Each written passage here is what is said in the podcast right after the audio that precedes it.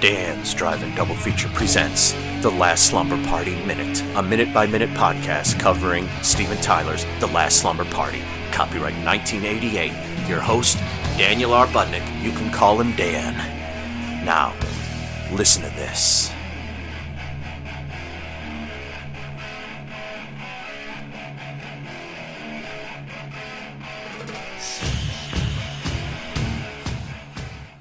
Episode 12, Minute 12.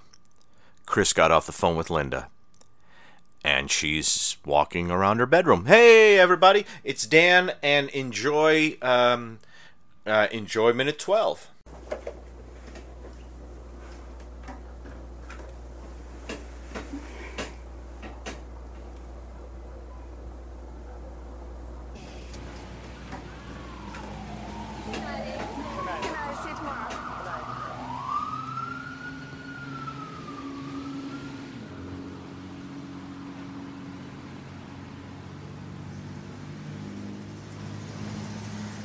We didn't have to work overtime. I think Dr. Sickler's kid is having some kind of dumb slumber party and wants to get home before they have an orgy. Oh, I wouldn't mind getting a piece of that action, provided he'd be there. Oh, yeah, come on. He's a happily married man with a kid and everything. Oh, that's never stopped you before. Besides, I heard he's not that happily married. Yeah, but not with him. He's different. He's dignified. Well, that's all the more reason for you to go after him. What are you waiting for? Another tracking shot. This one with the two nurses walking along a sidewalk, leaving the hospital. Yeah. No, I, I, I, I, I like when s- stuff. I like in movies in general when stuff sort of comes out of nowhere, but there's no there's no sort of real sign when that nurse is with Doctor Sickler that she thinks of him in that way, and just like you know, um, not working overtime or whatever. He he's got to go home. He thinks his you know his his daughter's having some dumb slumber party. He hopes it doesn't break into an orgy. And I, provided he'd be there. Oh my gosh, you sasser. And I, I love the fact that she says that, and then at the end of the minute, oh, here's Jim, is apparently her guy. And I love that Jim looks to me like the high school teacher. I don't know if he is or not. And I love the fact that he um he kind of that's the last shot of the minute and it's he pulls up into the shot and then he, he must be like someone must be like stop stop because his car's just it, it kind of glides in and then something goes so he can still be in the shot. But that's hopping ahead to Jim, and I also missed the first ten seconds or so with Chris. But yeah, it begins. Uh, well, let's let's leave Chris for last. Um, the the yeah, the two nurses come down there in their very short nurse skirts. I don't know. It seems very sort of Roger Corman, um, candy stripe nurses, young nurses, hot nurses, blazing nurses. I don't. I don't. I I I was never a huge fan of those those films because I I remember when I was growing up and we had a huge satellite dish which got every station. Um, except it was one of I, I've talked about this before, but it was one it was one of those the old satellite dishes from the '80s where it was like, okay, now I am hopping from this feed or whatever it is where we get Showtime to this feed where we get Skinemax. Okay, four, three, two, here we go, and and you you'd hit a button and then just you'd hear.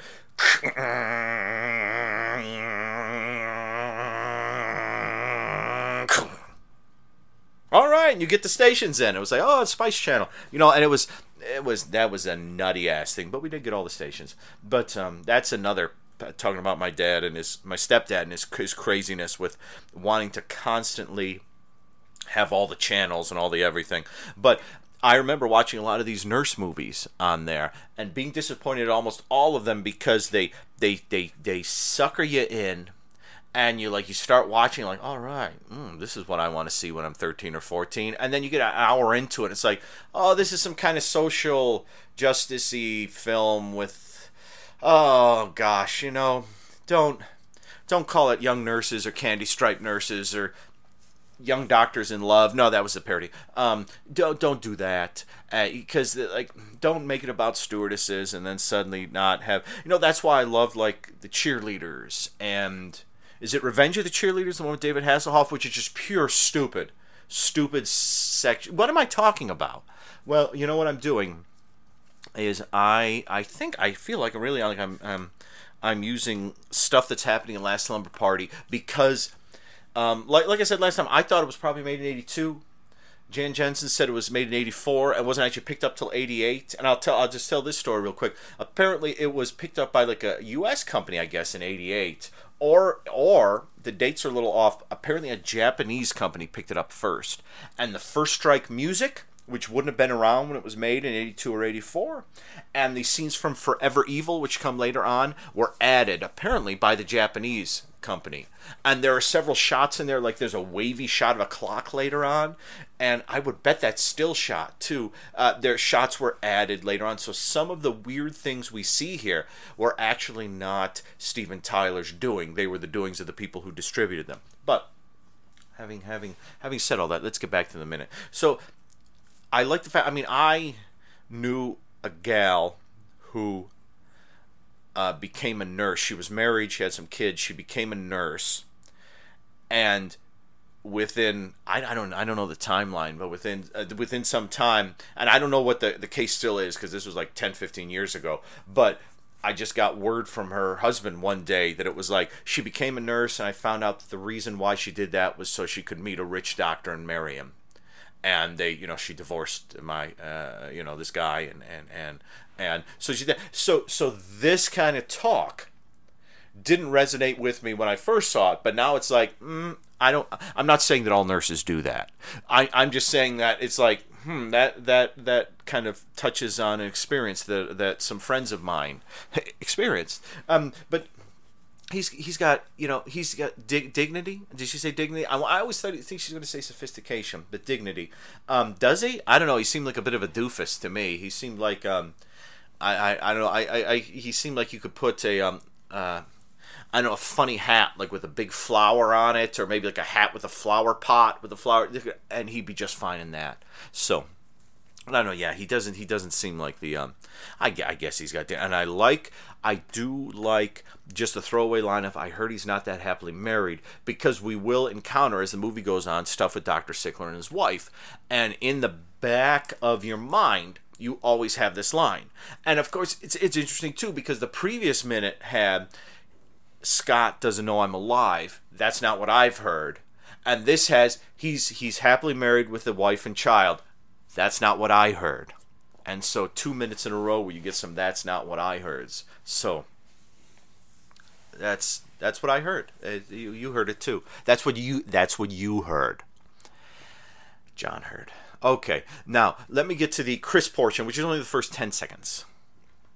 So Chris, uh, we see her set down her phone on like a little nightstand, and then she she goes back in her bed and she puts her hands behind her head, and leans back in the bed, takes a deep breath, and closes her eyes. First off, I thought she had a million things to do. Didn't she say that a little while ago? If if a million things involve like I mean I meant a million things in the land of dreams, then she has just begun that. Literally, dreamily, if if you know the movie. Oh shit! Did I just Oh, I didn't mean to swear. I'm. Tr- I try to, you know.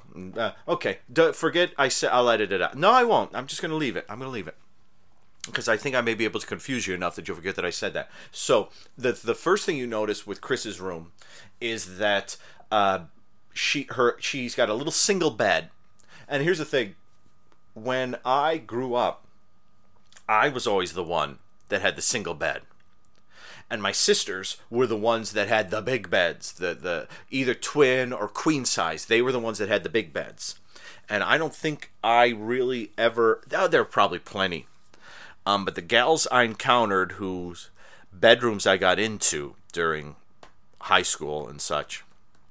Not not not not not as many as I, I think I would have enjoy, enjoyed. Um, uh, but they always had either twin or queen size beds. None of the gals I knew, and you'll see. Spoiler: Linda has like a, yeah, I think it looks like a queen size bed. But but Chris just has this little single bed, crammed into this corner, all yellow yellow walls. No, nothing on the walls. Nightstand, nothing on the nightstand, but a phone. And it looks like the most depressing corner of a set from the worst Herschell Gordon Lewis film that you can think of. You know, you get you get those sets in like Herschell Gordon Lewis, Ted V. Mikels films where um like it's like it, it, they look like they're gonna fall over if you just give them a pat and they like and they, my favorite thing in those movies I, I would love it if the camera was on uh, Chris and then it spun around to look at presumably where the door would be and you just have one of those great walls where it's just a curtain from top to bottom and you can't see it's just a huge curtain. What room ha- what room has a curtain that big? A curtain that covers everything like that. You know what? I know what's behind that curtain about four teamsters having coffee and I love it. I love it so much. I th- this looks. I, I, will take that back though. This looks like fr- from when she was looking out the window. This looks like it is a house. This is not a set. This is a room. It's probably a room in Steven Tyler's house. It's it could even be a a room in Linda, the house that Linda's in, because it was all sort of shot in one. As I said last time, it's shot shot in all more one more or less one house over two weeks. And so there's every good chance that, yeah, this is sort of like a disused room or maybe like a sewing room or something like that that you wouldn't decorate, that they threw a bed and a nightstand in the corner of. And um, I'm not gonna I'm not gonna argue with awesome because it's awesome.